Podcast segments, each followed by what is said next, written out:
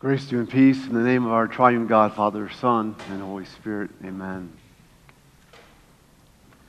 I watched a number of made for television movies uh, over the Christmas break and throughout the whole holiday season, one of which was entitled I Believe in Santa. It was a story of a man and a woman who fall in love only to find out that they have very different perspectives on Christmas. The woman was a bit more of a Grinch, hating everything about the holiday. While the man, he was all in. He was more of a Buddy the Elf, even to the point of believing in Santa. At a dinner conversation in which this woman finds out for the first time that this man whom she has fallen in love with still believes in Santa, she tries every logical argument in the book to dissuade his belief. Questions like, how in the world could a man fly all the way around the world in one night? Or how could one man carry in a sleigh enough presents for all the good boys and girls in the world? Or, you know, how does he get in and out of the houses without being seen and such? And for every reasonable question she asked, he simply answered her back with two words Christmas magic. For the man, the practicality and the rationality for believing in Santa was always trumped by Christmas magic. In his eyes, Christmas magic made the impossible possible. And thus, no matter how foolish it appeared to his girlfriend or to anyone else for that matter, he was going to continue to believe in Santa and to have faith in Christmas magic. As I watched the movie and listened to this woman's empirical evidence against the plausibility of Santa Claus, I couldn't help but think of how people offer so many of the same types of arguments against our belief in Jesus as God. You see, to many people in the world, our belief in Jesus as the Lord of the universe, as God Himself, is tantamount to this man's believing in Santa Claus. Because, you know, if we're being honest with ourselves, much of what we believe about Jesus is irrational. The notion that the Almighty God of the universe would come into this world as a baby, that he would live the life of a very, very common man, that he would allow himself to be tortured and executed on a, on a cross of all places. That he, his holy self, would bear in himself the punishment and the sins of all mankind. That he would raise himself again on the third day.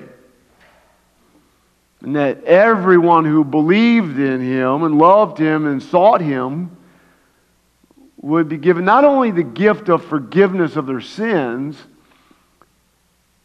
but the gift of everlasting life with God in the eternity of heaven,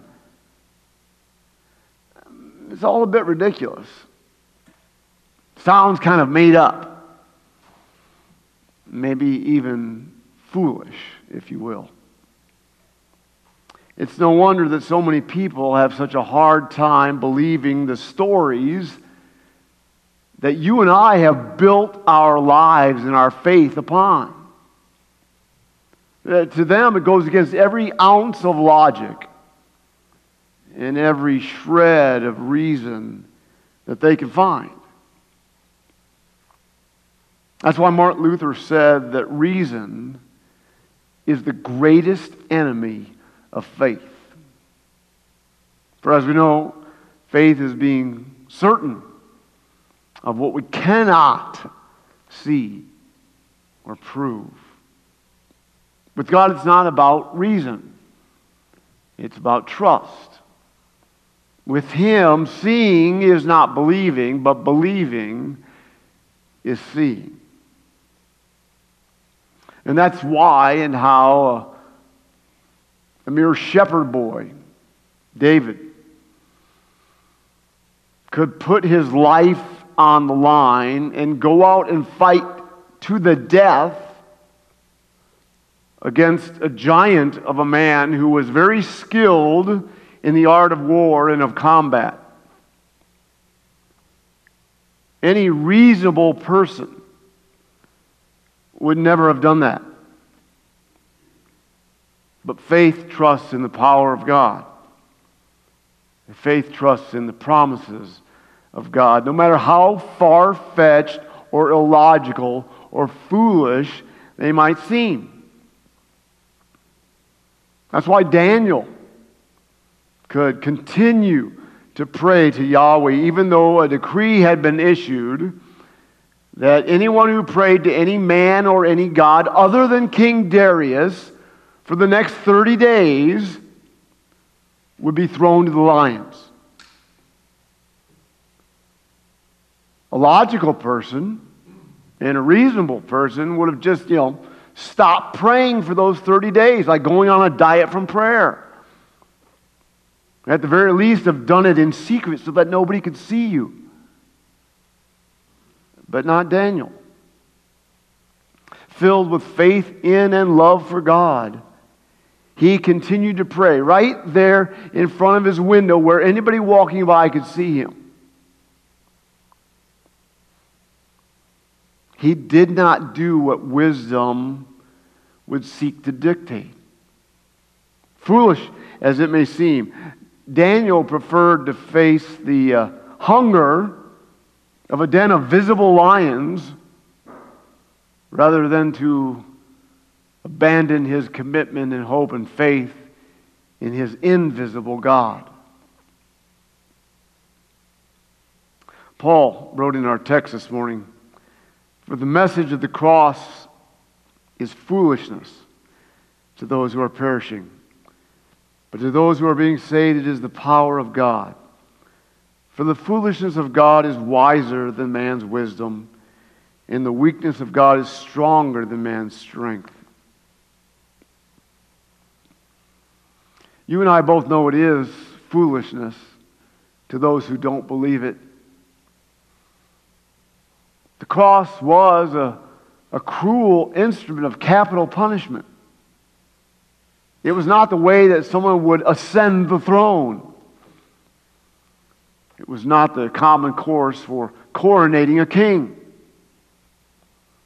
And yet, Paul tells us in Philippians that Jesus humbled himself and became obedient even to death on a cross. And therefore, God exalted him to the highest place.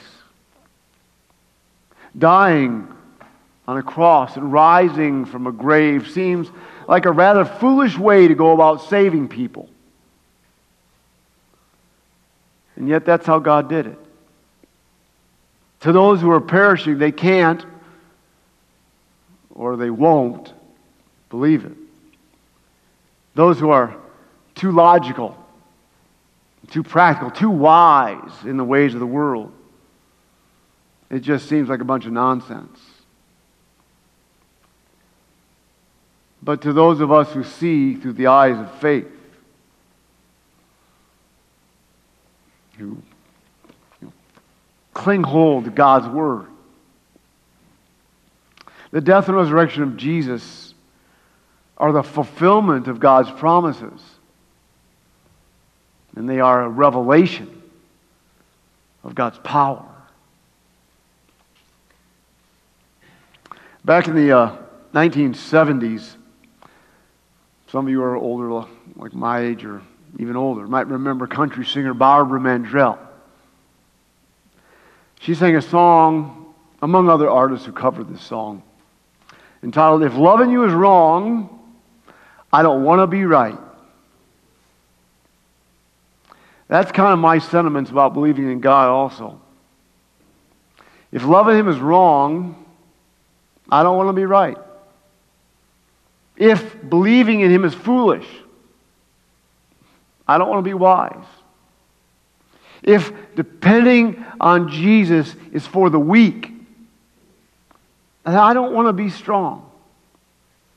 For to me, to live is Christ, and to die is gain. By God's grace, may we never stray from our commitment and our faith to preach Christ crucified. Foolishness to the world. But for us who believe it, it is the wisdom of God and the power of God. To him be the glory forever and ever. Amen.